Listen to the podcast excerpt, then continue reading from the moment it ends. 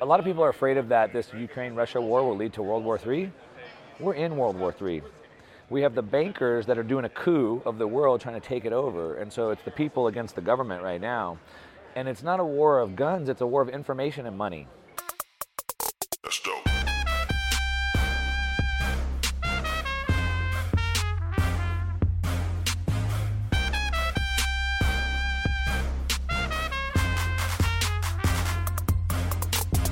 To understand the importance of Bitcoin, you have to understand the history of money, but also history in general. There's no better person to explain that than Mark Moss, who seems to be an encyclopedia of all things human history. He absolutely broke down what's happening right now, the historical context for it, and what we need to do to be sovereign and free in the new world. Yeah. I've got you a copy. God, everybody's giving me books. I Yeah, why Love not? it. Uh, Aleks Svetski and I, we just wrote that. We took the Communist Manifesto, we reversed it, and we wrote the Uncommunist Manifesto Why'd you write this?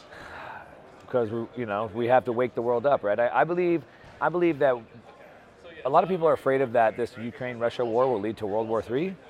We're in World War III.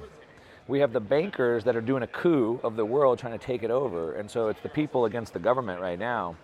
And it's not a war of guns; it's a war of information and money. And I got, I got, I got Bitcoin, and I got memes, and I'm ready to go to war and the memes are probably. and that and that and that's how we win, right? So, um, good ideas win because they're good ideas. That's why the powers that be censor. They can't win in the open market, right? So, uh, we have to continue to put out as much information. What you and I do, right? So, putting out books, putting out content. I mean, your videos have like a mil- half a million, million views. Yeah. It's insane. Yeah, yeah. Aren't we the mainstream media now? Well, we, we, we certainly are. I mean, maybe not me, but I mean, Joe Rogan, Tucker Carlson, for sure, right? Alternative alternative news to that point, and um, that's what and and ultimately, that's what has really caused a lot of this escalation of the problem, is that the powers that be realize that they've lost the narrative. To your point, they've realized that we're mainstream, they're not. And I think over the last two years, what we've seen is that dying, that gasp of last dying gasp of air, like we better, ha- we better hang on. And so they're trying to censor, they're trying to shut everything down. Um, a really good parallel would be the 1500s, which was the Protestant Reformation. At the time, the printing press 70 years earlier had decentralized the information of the Bible, and everybody started to read the Bible and said, "Wait a minute, everything that the church was telling us is wrong." Told us. And so they labeled them heretics and they would kill them. And lots of people were killed for speaking out against that, but it didn't matter. The information was too powerful. A standing army is no match for a good idea whose time has come. And so it didn't matter how many people they killed, they couldn't stop it. And so the same thing is true today. They're killing people, they're de- de- deplatforming people, right? Not killing them, but deplatforming them. Killing their ideas. Killing their ideas, killing their character, right? Um, it doesn't matter the information's out. It's decentralized, and and uh, they've lost the battle, but they haven't. They haven't not- lost the not- war yet. They haven't lost the war, and so if we truly are in a war of information, and they're losing, meaning the Joe Rogans, the Tucker Carlsons, you and I. I mean, I get about two million views a month across my platforms, which is you know big. Joe Rogan's got 200 million, but yeah, whatever. but we all can't be Joe Rogan. Right, right. But I mean, two million is, is still considerable. Um, so if we're doing that and they've lost, I mean, uh, CNN gets six, seven hundred thousand views on an episode, right? Um, so they they've clearly lost. So then, how can they win that war that they're clearly losing? If they've lost the battle, they haven't won the lost the war. So they have to continue to censor, and they're gonna have to continue to escalate ways to like really try to control that. And uh, there's some scary ways that they could do that. So, for example, there's precedents in the United States. In China, you speak out against the government, they just Yeah, disappear you, Get it done. Right? Um, in the U.S., we saw 1798, 1918, 1944. We saw the Sedition Act. We saw the Smith Act. In a time of war, the United States government three times has said, if you say anything bad about the government, 20 years in prison. Yeah. So they can't stop Joe Rogan because he can just keep making information on the internet, but they could threaten him with jail time. And so uh, that's, uh, you know, the, the, the battle or the war is definitely not over. Do you think that's a reasonable possibility that something would, like that would happen? Well, all of a sudden we're getting thrown into a war, which is pretty interesting. Canada, look at Canada.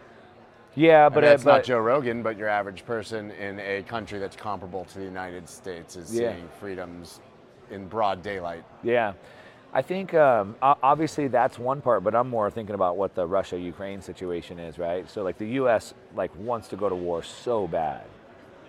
Like why? Always. Always, right? But like why? Why do they need to go to war? Like why do they? Why are they so bent on going to war? Like they, we've spent whatever 800 billion dollars in the Ukraine war already, but won't sit down diplomatically and try to resolve things. That's off the table. Like shouldn't that always be the first thing? That's what our parents would teach us if we That's what our fight. parents. That's what our parents would teach us. And think about Canada. You mentioned Canada, right? So the truckers had the protest, and all they wanted was Trudeau to say, "Hey, let's roll back some of these mandates." Most of the provinces already did it. Right. It wasn't that unreasonable of a request, and he refused to sit down with them and even hear what they had to say. In, a democratic government, he wouldn't hear what they had to say. And very similar back to the Ukraine thing, they're refusing to even sit down and have a diplomatic conversation. Last week, um, Zelensky and Putin came to some terms. Yeah, it seems. And the U.S. said, no, we don't accept those terms. And who the heck is the U.S. to decide that? Let's go to war. Why would they want to go to war? Well, maybe to control the war of information, maybe. Something bigger going on, but. Yeah, so where does Bitcoin play a role in this in the future? So, what's really interesting, if you look at monetary history, understanding Bitcoin is uh, difficult because you have to understand all these things game theory and philosophy and monetary history and economics. Yeah, and- we have a PR problem of simplifying. Right, right. well, um, it's different things to different people, but what's very interesting, and I talked about this, I was on the main stage today and I, I kind of dropped this piece, but what really, people say, what, what backs the US dollar? It used to be backed by gold. Since 1971, it's been backed by nothing. Some people might say it's backed by the military. Um, it's Faith backed by it- it's backed by trust. yeah. And, and really, that's the answer. So I trust that if you give me a dollar, someone else will take it from me in the future. In Venezuela, where the currency inflated 2,500%, there's no trust. And the money just lays on the ground, nobody picks it up. Trust is like, is the glue that holds relationships, holds the, the society together. You're married, I'm married, you know, I have business partners, whatever. If I suspected my business partner of embezzling from me, I'm starting to get very suspicious. I'm starting to doubt him. I'm starting to maybe treat him a little bit differently. And I'm losing trust. I'm losing trust. I'm losing trust. I'm losing trust. He's hiding things from me. And then I find the proof. He stole from me. The trust is broken. At that point, it's broken. It doesn't come back, right? Trust is broken. So if we look at polls, they've been running polls, and trust has been dwindling in the United States. We've lost trust in our institutions, right? So we trusted Wells Fargo, but they put all these fake accounts on our account. We trusted Facebook, they sold all our data. We trusted the Federal Reserve to manage our money. They printed, printed 40% more money in the last 24 months. We trust all these institutions, we can't trust them. So trust is going down, down, down, down, down. Well, it's gradually then suddenly. So we saw in Canada, to the point, I'm back to Canada. If you donated 25 bucks to a legally protected situation, they they then said that that was illegal and you're froze. They freeze your bank and- your and, account and you're because you out of the financial donated twenty-five dollars. And so all of a sudden, even Jordan Peterson went on t- on uh, on the internet and said, uh, "Hey, my friends in the military are saying I should get my money out of the banks." Everybody starts pulling their money out of the banks because they don't trust. Back to the word trust, right? They don't trust the banks, so I'm going to pull my money out before you freeze it. The banks quickly reversed that whole Yeah. thing once they realized what was happening. But trust got trust was dying, and that was like almost left for dead. It was still kind of wobbling, and not more than a couple weeks later, February 26, 2022, they just killed it. Right? They basically the whole world they seized Russia's bank accounts. So there's three global superpowers: Russia, China, and the U.S. with nukes. All the other countries are tier two countries or tier three. And so if and it wasn't just the U.S. It was the FX reserve system, right? So Russia has been de-dollarizing for a long time. Most of their savings, 600 billion dollars, was in different currencies, but the whole financial system worked against them to basically freeze their assets, kick them out of the financial system. And so back to trust, they trusted the financial system, and their trust was violated. The rest of the world just watched that happen and goes, "Well, wait a minute. I'm a tier two, tier three nation. If it can happen to Russia with nukes, what chance do I have? None. I have none. So we saw it on a on a big scale with Canada, but then for the whole world to see, it was the it was the kill shot, right? And trust died that day. And it's a very interesting situation that we go into. So for you know all of history, five thousand years, gold was money. When I have gold, I have gold. Nobody has claim to gold. I have it. Um, 1971, we got off the gold standard. We went into like a treasury system, a U.S. dollar, like a fiat money system. So it's a 50-year experiment that we're on, which required a lot of trust. Now, if we rewind just real quickly, um, from 1913 to 1933, the government created too many of these paper gold certificates. So by 1933, people had their gold in the banks and they printed too many paper certificates, so they seized all the gold. So go- we trusted the banks, they, the government, they seized it. 1944, Bretton Woods Agreement, redo the gold system. By 1971, the government had printed too many paper certificates again. The nations came and said, Give me the gold, and the US said, Take a hike. Yeah. So the, the, the world trusted us, and we said, screw you, you don't get your gold. We went to this fiat money system. And now we said, now you don't get your fiat money either. Right. And so trust is dead. So what's interesting is, so what comes next? So if Bretton Woods was the gold system, say 1971 we went on to a, a fake fiat money system, that maybe they call that Bretton Woods 2. Now, what, standard. what comes next? Well, I, you know, I'm not sure. I wasn't ready to go there, but it's a commodity standard. Right. So gold's a commodity, right? So Russia has commodities. You take my dollars, that's fine. I got gold, I got oil, I got gas, I got wheat. And so money is not wealth. Money helps us acquire wealth, but they have the wealth, the goods and services. So um, we're in the situation now where it's like, well, I have to have my gold, and I have to have it because the UK just seize $2 billion of Venezuela's gold. So if I keep my gold in someone else's safe, it's not safe there either. Funny seeing nations learn the not your keys, not your coins Not your keys, uh, not your message coin. with their actual assets. Yeah. Exactly. so if you think about that, so now every country is trying to stockpile commodities. China has cornered 50% of the world's wheat. The U.S. has not, done nothing. Um, but how do we move forward in a world with no trust? I can't, I can't trust my gold in your safe because you could steal it. I can't trust my reserves because the banking system could steal it. So how does the world move forward when we're in a global trade environment? And I don't, I don't know. It's almost like we might need a decentralized ledger that nobody could control. I know, crazy. I mean, who would ever invent something like that? Who would ever invent something like that? But uh, I love, obviously, you're a historian, Yeah. right? And you can point to these times in history when we've seen similar things. Isn't Yeah. that a wild indictment on humanity that we never learn a lesson? Well, History um, just continues to repeat itself. When you when you're pointing back to something that happened 500 years ago and can make a direct corollary to what's happening right now. Yeah. The problem is it's always man, humans, right? It's always humans that pro- uh, distort things. But the other problem is that as humans, we want to specialize in trade. You have kids, I have kids. When they're in preschool, they're trading.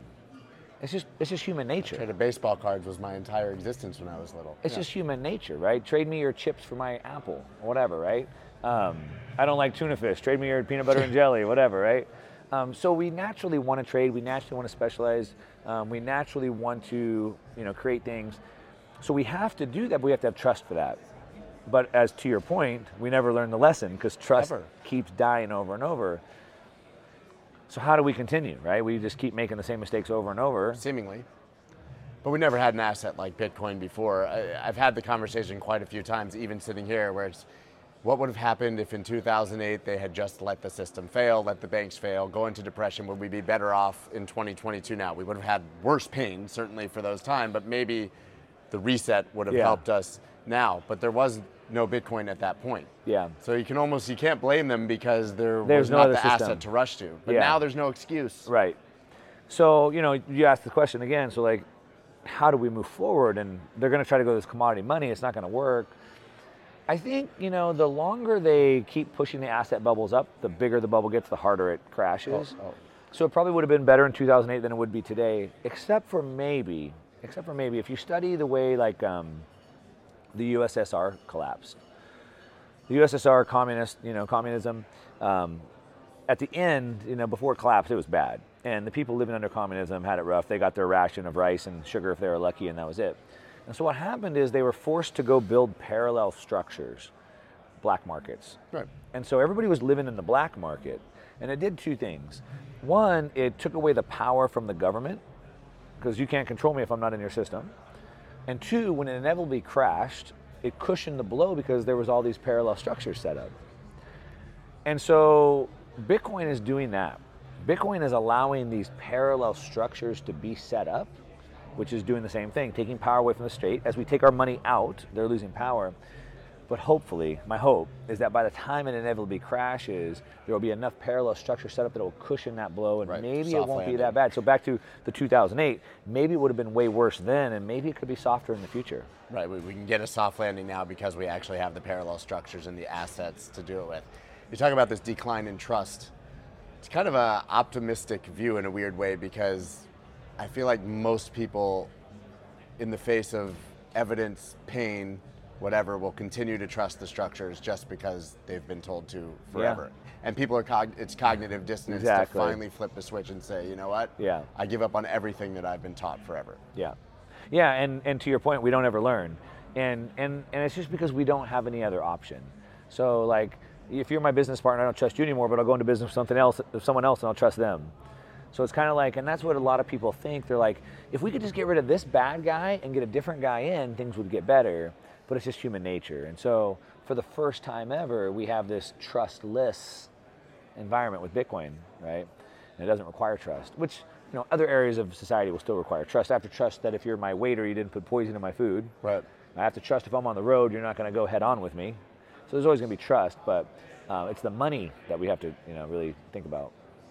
Maybe we need a separation of uh, state and money like we had a separation of church and state. It's almost like that. Well, but it's and in 100%. But we need a separation of money from even just people. Like nobody should have the power to create money, not just the state. Like nobody should. Right.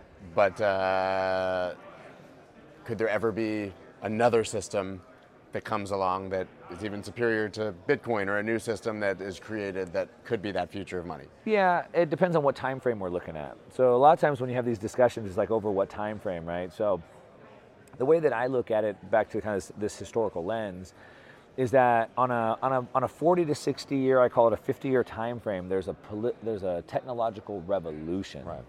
not a new technology. The iPhone was a new technology. A new technology improves things. I took a computer, I took a phone, I put them together, it made it better. Now I have a p- computer in my pocket. Great. It improved things, but it wasn't a revolution. Uh, the difference is a technological revolution does two things. One, it changes the course of humanity, and it builds financial markets. So there's been five. Late 1700s, the Industrial Revolution brought people from the farms into cities and factories.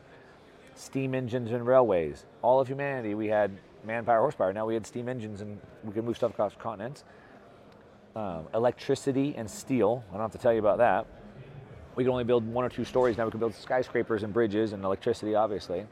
Uh, oil, automobiles. All of, all of humanity, people walked. And now we had transportation. 1971, the microprocessor, which brought us telecom, internet, right? 1971 plus 50 years is right Wow. here today. And so what we're witnessing is a technological revolution. So Bitcoin isn't a new technology, it's a revolution that's going to change the course of humanity.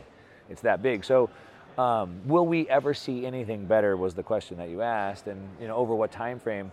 I don't think for a long time. That would be like would we see something better than the internet come Right. along? And I think this is what people are missing because they think it's a technology, but it's not. And so the internet is an the internet is built on a on a stack, right? And we have a protocol, like a base protocol, TCP/IP, and that that TCP/IP protocol transfers packets of data. And on that protocol, we have trillions of applications. My personal website, Netflix, TradingView, whatever, right? Trillions of applications on a single protocol. Does that make me a TCP/IP protocol maximalist? Of course not. Now, what would happen if we changed that protocol? Trillions of applications would get wiped out. So now we have a new protocol that transfers value, the Bitcoin network, and it could have trillions of applications built on that protocol. But we need a protocol that cannot be changed. Ethereum changes monetary supply. Cardano has decentralized governance. You can't have governance to change the protocol. What happens to all that, right? So you need a base protocol that never changes. And back to the original question, will there something be better coming along? Like, we don't have a better TCP/IP protocol. My answer is no. Yeah. Not, not, not, not in my lifetime. yeah, probably least. not in our lifetime. I would agree with that. So listen, guys, this is the book. Where can everybody check you out and uh, follow your millions of uh, yeah, to become so part of that uh, man, million? I'm, I'm, I'm fighting this war of information, so I'm putting it everywhere. So we wrote the book. Check it out, uncommunist.com. Uncommunist.com. Hoping to wake up some minds with that. Um, just search Mark Moss on YouTube, podcast, and radio, na- na- nationally on, on the radio as well. You're syndicated. Mark Moss, and you'll you'll find me. Thank you, brother. I appreciate it, man. Thank you, man. Thank you so much for listening to this episode. If you haven't already left a rating or a review on Apple Podcasts or Spotify, please do that now. Spotify just added ratings, so please go ahead and click that five star. I'll see you guys next time.